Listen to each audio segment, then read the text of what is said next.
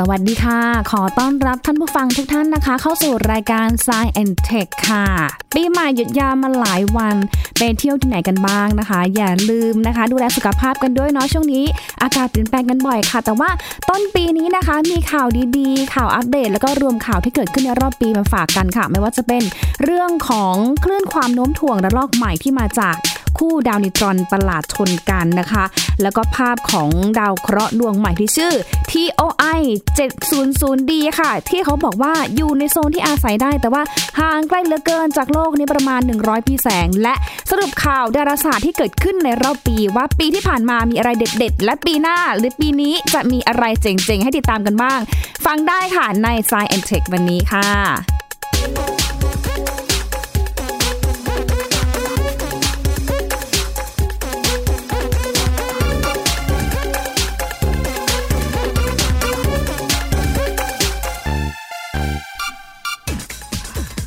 หยุดปีใหม่มาหลายวันนะคะ บางท่านอาจจะหยุดประมาณ 5 วัน แต่ว่าบางท่านอาจจะขอยาวต่ออีก 4 วันเป็นเกือบ 10 วันเลยนะคะ โอ้โห ก็ถือว่าเป็นช่วงเวลาที่แบบกลับไปชาร์จแบตเนาะกลับไปบ้าน กลับไปเที่ยว กลับไปเจอคนในครอบครัว หรือว่าอยู่กับคนที่เรารักไปชาร์จแบตแล้วก็เริ่มต้นปีใหม่นะคะ เพื่อที่จะอะมีพลังต่อสู้ในการที่จะ ใช้ชีวิตแล้วก็ในการเดินตามเป้าหมายของเราในช่วงปีใหม่นี้ต่อไปนะคะ ก็เป็นกำลังใจให้กับทุกท่านเลยนะคะ ที่ตั้งใจตั้งเป้าว่าจะทำอะไรเอาไว้ในช่วงปีใหม่ ไม่ว่าจะเกิดเรื่องดีเรื่องร้ายนะคะ สมหวังหรือว่าผิดหวังยังไงบ้าง ก็ขอให้ผ่านไปด้วยดี มีสติ สัมปชัญญะทุกก้าวที่เดินนะคะ แล้วก็ทุกนาทีที่เราใช้ชีวิตอยู่นะคะ ก็ขอให้เต็มที่สนุกกับชีวิต สนุกกับช่วงเวลาที่เรามีอยู่ใช้อย่าง เต็มที่แล้วก็เกิดประโยชน์สูงสุดด้วยนะคะ เป็นกำลังใจให้กับทุกคนที่ฟัง s าย e n t e c h ในวันนี้นะคะ แต่ว่าในวันนี้ค่ะข่าวแรกพาท่านผู้ฟังเนี่ยไปดูนอกโลกกันหน่อย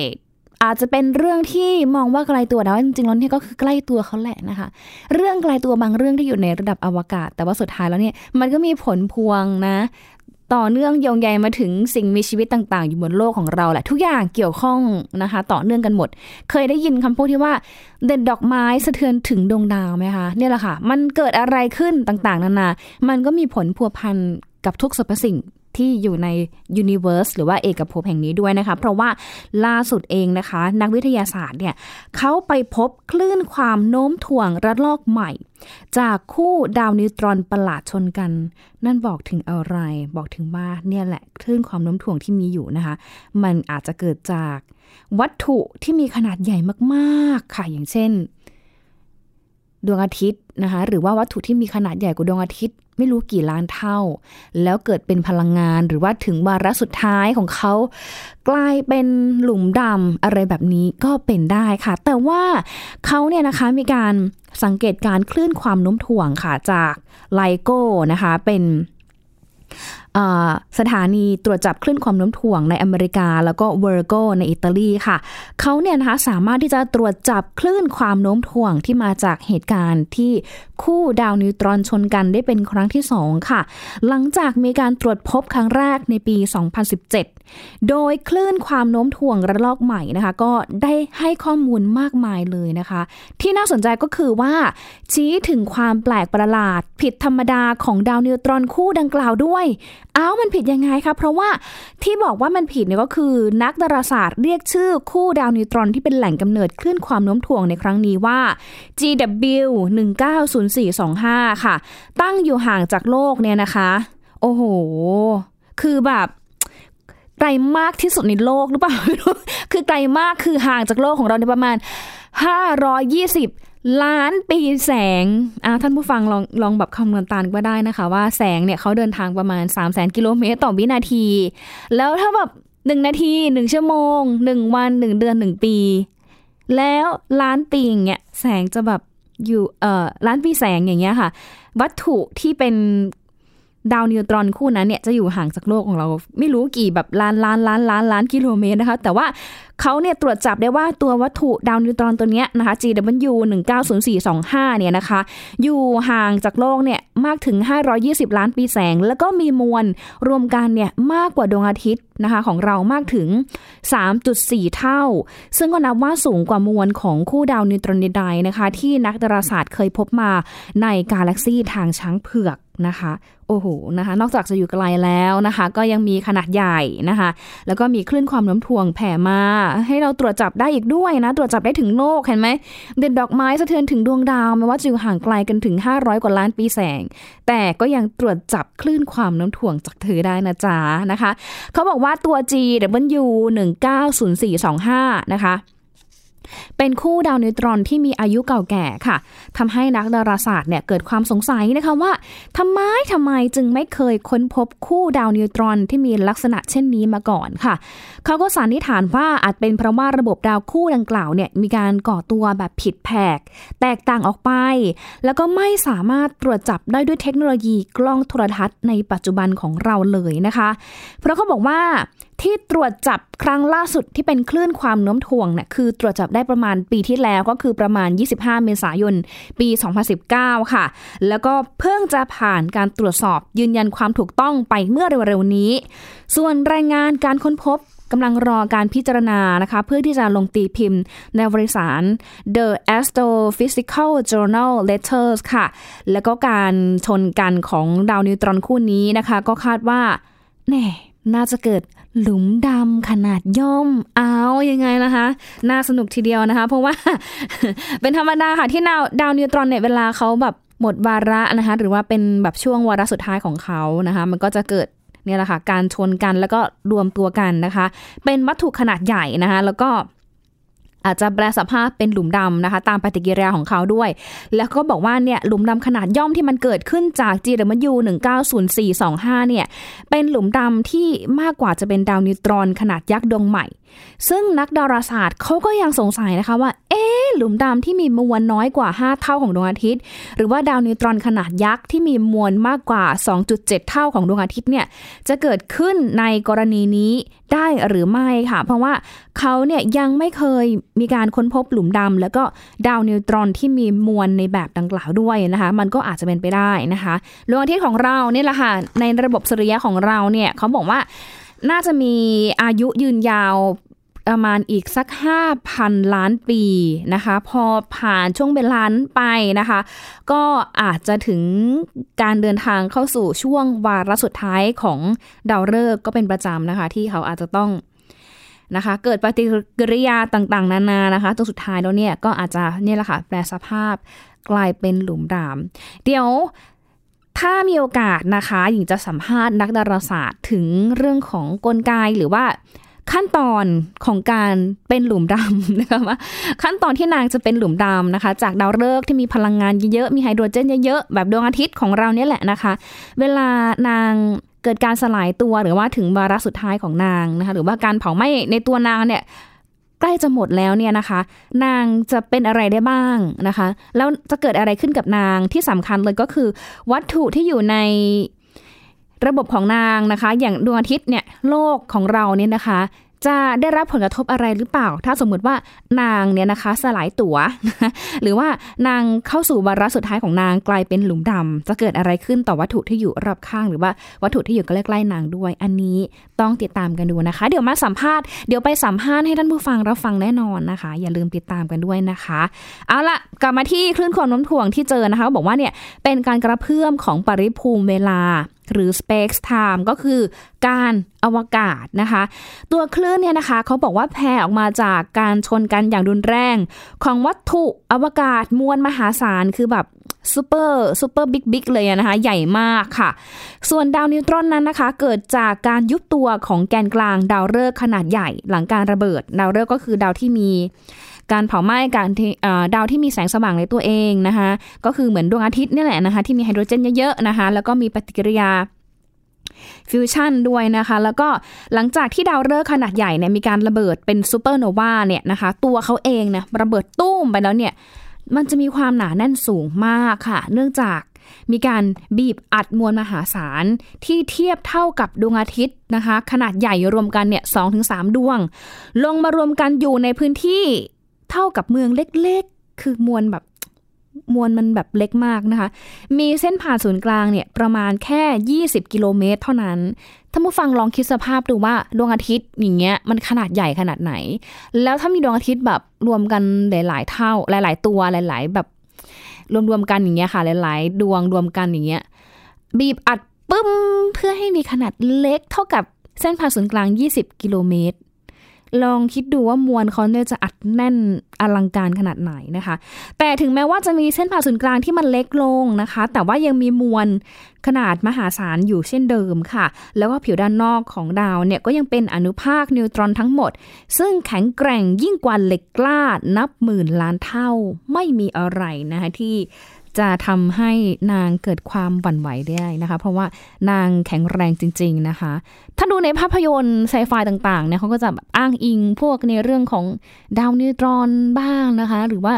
หลุมดำบ้างนะคะ หรือว่า Space Time การอวกาศบ้างอันนี้เขาจะถ้าเป็นหนังฝรั่งเขาจะอิงความรู้ แล้วก็ทฤษฎีด้านฟิสิกส์ดาราศาสตร์ ด้านดาราศาสตร์แบบนี้ให้เราเกิดจินตนาการแล้วก็เข้าใจได้ง่ายนะคะ ลองไปดูแล้วกันถ้าฟัง เรื่องนี้แล้วแบบเอ๊ะอาจจะยังเห็นภาพไม่ชัด แนะนำให้ไปดูหนังไซไฟของฝรั่งอะค่ะต่างๆ ที่ที่เป็นหนังในระดับคุณภาพแบบฮอลลีวูดหน่อย เขาก็จะอิงกับเรื่องของดาราศาสตร์ เรื่องทฤษฎีฟิสิกส์ดาราศาสตร์นะคะแล้วก็เรื่องของจักรวาลนี่แหละ ที่มันเกี่ยวข้องกับตัวเราทุกคนว่ามันเกิดขึ้นมาได้อย่างไรนะคะ ถ้าเราไปดูเราจะเห็นภาพชัดเจนแล้วก็เข้าใจมากขึ้นแล้วที่สำคัญก็คือหนังอะเนาะเขาก็จะทำแบบเพิ่มจินตนาการที่มันไม่ได้หลุดกรอบความเป็นจริงมากเกินไป แล้วก็ทำให้เราเนี่ยดูแบบสนุกแล้วก็มีอรรถรสในการรับชมได้อีกด้วยนะคะนี่ก็ฝากกันด้วยนะจ๊ะจากเรื่องของคลื่นความโน้มถ่วงระลอกใหม่ค่ะ ไปดูอีกเรื่องหนึ่งนะคะที่น่าตื่นเต้น ไม่ต่างกันนะคะ เพราะว่าตัวคลื่นความโน้มถ่วงที่เกิดขึ้นจากดาวนิวตรอนคู่ GW 190425 เนี่ยนะคะ ห่างจากเราประมาณ 500กว่าล้านปีแสงใช่ไหมคะ แต่ว่าอีกวัตถุหนึ่งที่น่าสนใจไม่แพ้กันนะคะ ก็คือดาวเคราะห์ดวงใหม่ค่ะ อยู่ห่างจากโลกของเราขยับใกล้เข้ามาหน่อยนะคะ อยู่ที่ 100 ปีแสงนะคะ โอ้ ถือได้ว่าเป็นดาวเคราะห์ที่น่าตื่นเต้นมากค่ะ เพราะเขาบอกว่าตรงนี้อยู่ในโซนที่อาศัยได้ก็คืออยู่ในโซนที่มีอุณหภูมิไม่ได้ ร้อนเกินไปหรือว่าไม่ได้เย็นเกินไปด้วยนะคะ เป็นดาวเคราะห์ที่ชื่อว่า TOI 700D ค่ะ เป็นข้อมูลที่เปิดเผยล่าสุดจากทางนาซานะคะ เพราะว่าดาวเคราะห์ดวงนี้ค่ะ มีลักษณะพิเศษก็คือ มีขนาดเทียบเท่ากับโลกของเรานะคะ แล้วก็รวมถึงวิถีโคจรของนางเนี่ยก็อยู่ในบริเวณ habitable zone หรือว่าเป็นโซนที่สามารถอยู่อาศัยของสิ่งมีชีวิตได้นะคะ เป็นยังไงเดี๋ยวมาฟังกันดูค่ะ มันมีการเปิดเผยขึ้นนะคะ จากศูนย์วิจัยปฏิบัติการแรงการขับเคลื่อนไอพอนหรือว่า JPL ซึ่งตัวนี้เป็นหน่วยงานที่ได้รับเงินสนับสนุนจากสหรัฐ ภายใต้สังกัดของ NASA ค่ะ ซึ่งในระหว่างที่เขาแบบเออประชุมสมาคมดาราศาสตร์อเมริกันในโฮโนลูของรัฐฮาวายเนี่ยนะคะเขาก็บอกว่าเนี่ยการค้นพบครั้งนี้เป็นผลมาจากทีมนักวิจัยนะ เป็นทีมนักวิจัยแบบในโครงการเลยที่ชื่อว่า Transiting Exponent Survey Satellite นะหรือว่า TESS Test เนี่ยแหละค่ะเป็นเขาบอกเป็นดาวเทียมภายใต้ โครงการสำรวจดาวเคราะห์ที่อยู่นอกระบบสุริยะของเรานะคะแล้วก็เป็นโครงการที่ออยู่ภายใต้การดูแลของนาซาด้วยนะคะทีมนักวิจัยเนี่ยเขาบอกว่าเขาเนี่ยได้ใช้วิธีการค้นหา แล้วก็ไปจำแนกดาวดวงอื่น ที่ไม่ใช่ดาวเคราะห์ที่มีขนาดใหญ่ แล้วก็มีอุณหภูมิพื้นผิวร้อนค่ะ แต่ว่าเขาเนี่ยนะคะมีทีมนักนักดาราศาสตร์นี่แหละนะคะที่เป็นนักดาราศาสตร์สมัครเล่นเนี่ยเขาไปพบข้อผิดพลาดบางอย่างค่ะ ซึ่งหนึ่งในนั้นก็คือคุณเอมิลี่กิลเบิร์ตนะคะเป็นนักวิจัยในโครงการนี้บอกว่าทีมเนี่ยนะได้มีการไปแก้ไขขนาดพารามิเตอร์ของดาว ด้วยการลดขนาดดาวเคราะห์ที่จะค้นหาลงนะคะ คือเหมือนประมาณว่าเกลี่ยเอาในแบบ target เลยนะไม่ได้หาสะเปะสะปะ แล้วกระทั่งไปเจอกับดาวเคราะห์ดวงหนึ่งเนี่ยแหละค่ะอันนี้น่าสนใจเพราะว่านางเนี่ยนะคะ โคจรอยู่ชั้นนอกของกลุ่มดาว โดราโด constellation นะคะ หรือว่ามีชื่อภาษาไทยว่ากลุ่มดาวปลากระทงแทง ซึ่งอยู่ห่างจากระบบสุริยะของโลกเนี่ยนะคะ ประมาณ 101.4 ปีแสง คือประมาณ 100 ปีแสงนี่แหละนะคะ101อะ101.4 ปีแสงแล้วกันเพราะว่าถ้าเทียบเป็นขนาดกิโลเมตร ก็ค่อนข้างที่จะ เยอะมากกว่ากันพอสมควรนะ ขอแบบตัวเลขละเอียดละเอียดแล้วกันนะคะ เพราะว่าตัวดาวเคราะห์ดวงนี้ค่ะ มันมีวิธีการโคจรใกล้กับดาวฤกษ์ซึ่งเป็นหนึ่งในกลุ่มดาวดังกล่าวนะคะแล้วก็ชื่อก็เพราะด้วย TOI 700 นะคะ ซึ่งการค้นพบครั้งนี้ค่ะ นับเป็นการค้นพบดาวเคราะห์ที่สามารถอาศัยได้เป็นครั้งแรกของโครงการเทส ซึ่งภายหลังเนี่ยนะคะก็ได้รับการยืนยันโดยกล้องโทรทัศน์อวกาศ Spitzer ค่ะ และเทสเองเขาก็ยังไปค้นพบดาวเคราะห์ใกล้เคียงอีก 3 ดวง ในวงโคจรเดียวกันด้วยนะคะ อ่า ไล่ชื่อมาเลยนะคะ ชื่อเนี่ยแบบคล้องกันมากนะคะ ก็มีทั้ง TOI 700 B C แล้วก็ D ค่ะ ซึ่งมีเพียงดาวเคราะห์ดีเท่านั้น ที่มีแคนดิมีความเป็นแคนดิเดตหรือว่ามีคุณสมบัติที่น่าจะอยู่ในโซนที่อาศัยได้นะคะ อันนี้เป็นข้อสันนิษฐานตั้งเอาไว้ก่อน เพราะว่าวิถีโคจรของมันเนี่ยคือไม่ได้ไกลมาก แล้วก็ไม่ได้ใกล้จากดาวฤกษ์เท่าไหร่ที่เป็นศูนย์กลางของระบบเขาอะนะคะ แล้วก็เป็นเหมือนโซนที่สามารถเหมาะแก่การดำรงของสิ่งมีชีวิตได้อะถ้าเทียบกันก็คือคล้ายๆกับโลกของเรานี่แหละ ระบบ ของอระบบสุริยะของเราเนี่ยนะคะ ก็จะมีดวงอาทิตย์เป็นศูนย์กลางใช่ไหมคะ แล้วก็มีดาวฤกษ์เป็นเป็นดาวพุธดาวศุกร์โลกดาวอังคารนะคะไล่ไปจนถึงดาวเนปจูนดาวพลูโตเนี่ยนะคะ อันนี้ก็เป็นระบบของเรา แล้วโลกของเราเนี่ยก็ถือว่าเป็นดาวเคราะห์ดวงหนึ่งที่อยู่ในโซนที่สามารถอาศัยได้ เพราะว่าโลกเนี่ยนะคะอยู่มีวงโคจรที่อยู่ห่างจาก ดาวฤกษ์ที่เป็นศูนย์กลางก็คือดวงอาทิตย์เนี่ยนะคะ ไม่ใกล้ไม่ไกลเกินไปนะคะ อยู่ที่ประมาณ 150 ล้านกิโลเมตรนะคะ อุณหภูมิก็ถือว่าโอเค สิ่งมีชีวิตอาศัยอยู่ได้ แต่ถ้าไปไกลกว่านี้อย่างเช่น ระยะไกลเท่ากับดาวอังคาร บางทีนะก็หนาวไปนะดาวอังคารในเวลาที่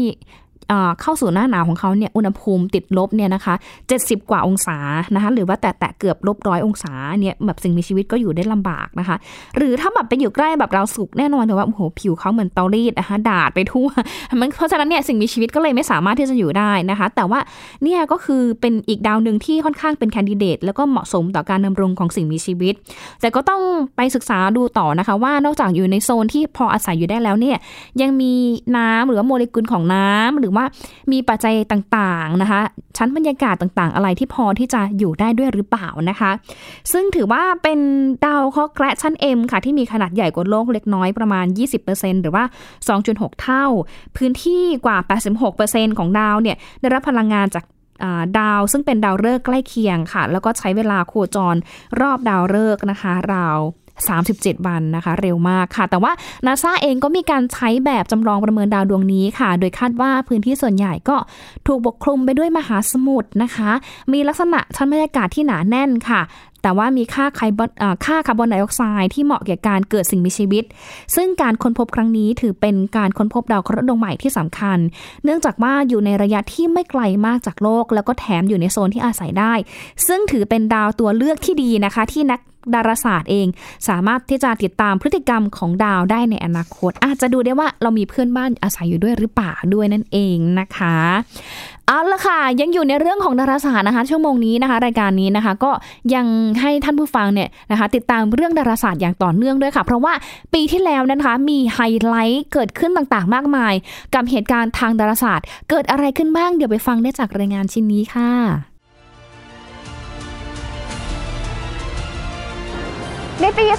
2562 ที่ผ่านมานะคะ ถือว่าเป็นปีที่พลิกโฉมหน้าประวัติศาสตร์ในวงการดาราศาสตร์มาหลายต่อหลายเหตุการณ์ค่ะ อย่างเรื่องของลุมดำลุมดำที่เราเคยเห็นภาพจำลองมาหลายต่อหลายปีค่ะ แต่ว่าปีที่แล้วเนี่ยเรามีโอกาสเห็นภาพหลุมดำชัดเจนมากขึ้น เป็นภาพของจริงมากขึ้นค่ะ เป็นภาพหลุมดำที่อยู่ในใจกลางกาแล็กซี่ M87 ภาพหลุมดำแรกในประวัติศาสตร์ถูกเผยแพร่ไปเมื่อวันที่ 10 เมษายน ปี 2562 ภายใต้โครงการความร่วมมือระดับนานาชาติ เปิดเผยภาพหลุมดำมวลยวดยิ่ง Supermassive Black Hole มีมวลประมาณ 6,500 ล้านเท่าของดวงอาทิตย์ อยู่ห่างจากโลกประมาณ 55 ล้านปีแสง โดยถ่ายจากเครือข่ายกล้องโทรทัศน์วิทยุช่วงความถี่สูง ตั้งแต่คลื่น 230กิกะเฮิรตซ์ขึ้นไป และเครือข่ายทั่วโลก ให้ผลเสมือนกับกล้องที่มีหน้ากว้างเกือบเท่ากับโลกหนึ่งใบ ประมาณ 13,000 กิโลเมตร และช่วงที่ถ่ายรูปนี้นะคะ คือช่วงที่หลุมดำกำลังดูดกลืนวัตถุจากรอบข้างค่ะ ซึ่งก็นับเป็นอีกหนึ่งหน้าประวัติศาสตร์ครั้งสำคัญของมวลมนุษยชาติค่ะ ว่ากันว่าถ้าวัตถุไหนนะคะที่มีความโน้มถ่วงสูง มีแรงโน้มถ่วงสูง หรือว่าเดินทางด้วยความเร็วใกล้เคียงกับแสงอยู่ที่ 3 0 0 0 0กิโลเมตรต่อวินาที ยิ่งทำให้เวลาณวัตถุนั้นๆ เดินช้าลงไปเรื่อยๆเรื่อยๆเรื่อยๆค่ะ อย่างหลุมดำนะที่เขาบอกว่ามีมวลมหาศาลแล้วก็มีความโน้มถ่วงมหาศาลก็มีแรงดึงดูดต่อวัตถุที่อยู่ข้างๆนั้นด้วยค่ะ แต่ว่าถ้าตกหลุมรักไปแล้วเนี่ยอาจจะโทษแรงโน้มถ่วงกันไม่ได้นะคะ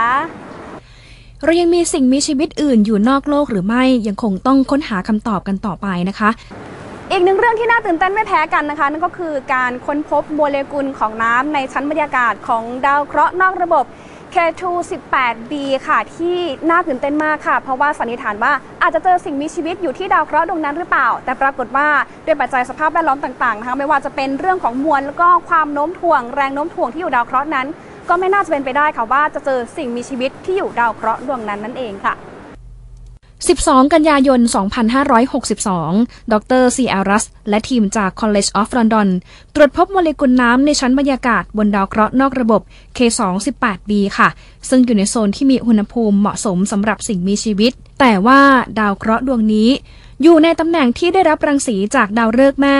ชั้นบรรยากาศที่แตกต่างจากโลกของเรา แล้วก็มีแรงโน้มถ่วงมากเกินไปนะคะ สุดท้ายดาวเคราะห์ดวงนี้ก็ยังไม่เหมาะต่อการอยู่ของมนุษย์ค่ะ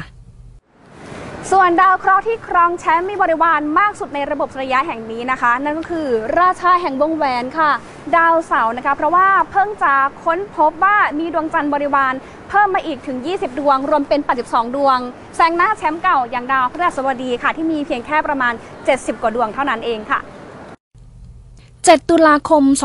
2562 นักดาราศาสตร์ค้นพบดวงจันทร์บริวารดาวเสาร์เพิ่มอีก 20 ดวง เพิ่มจากเดิมเป็น 82 ดวง ขยับขึ้นมาครองตำแหน่งแชมป์ดาวเคราะห์ที่มีดวงจันทร์มากที่สุดในระบบสุริยะ แซงแชมป์เก่าอย่างดาวพฤหัสบดีที่มีดวงจันทร์บริวารถึง 79 ดวง แต่ว่าบริวารของดาวทั้งสองดวงนั้นยังคงน่าค้นหาต่อไปนะคะ เพราะว่าอย่างดาวเสาร์นะคะก็มีดวงจันทร์ไททันที่ภายใต้เปลือกของไททันมีมหาสมุทรซ่อนตัวอยู่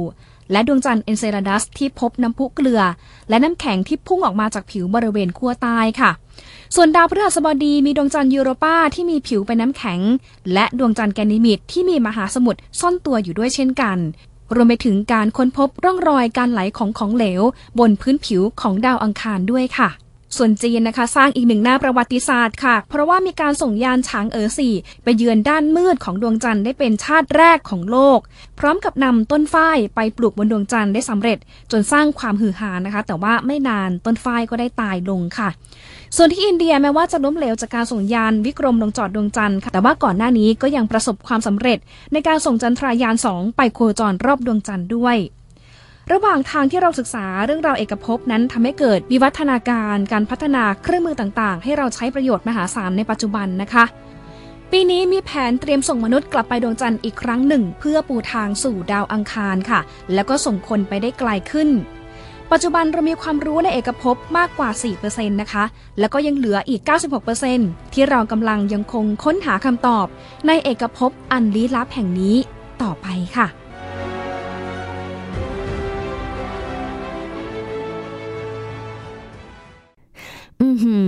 อลังการงานสร้างไหมคะ นอกจากนี้นะคะก็ยังมีทั้งในเรื่องของการค้นพบนะคะ วัตถุที่อยู่แถบไฮเปอร์ เป็นรูปตุ๊กตาหิมะน่ารักน่ารักใช่ไหมคะ ก็เป็นอีกวัตถุหนึ่งนะคะที่ ยาน New Horizon เนี่ยนะคะเขาส่งข้อมูลให้กับเรามา แม้ว่าจะเดินทางไปไกลแล้วนะ ไม่รู้กี่พันล้านกิโลเมตรนะคะ แล้วตอนนี้ New Horizon ก็ยังคงเดินหน้าสำรวจนะคะ วัตถุที่อยู่ไกลจากระบบสุริยะต่อไปด้วยนะคะ ขอบคุณ New Horizon มาก ๆ ที่ทำให้เราได้เห็นภาพต่าง ๆ นะคะ ที่เป็นวัตถุไกล ๆ อยู่แถบไคเปอร์ คือไกลสุดในระบบสุริยะของเราโดยไปถึงมุมมองใหม่ที่เกิดขึ้นนะคะของดาวพลูโตด้วยว่า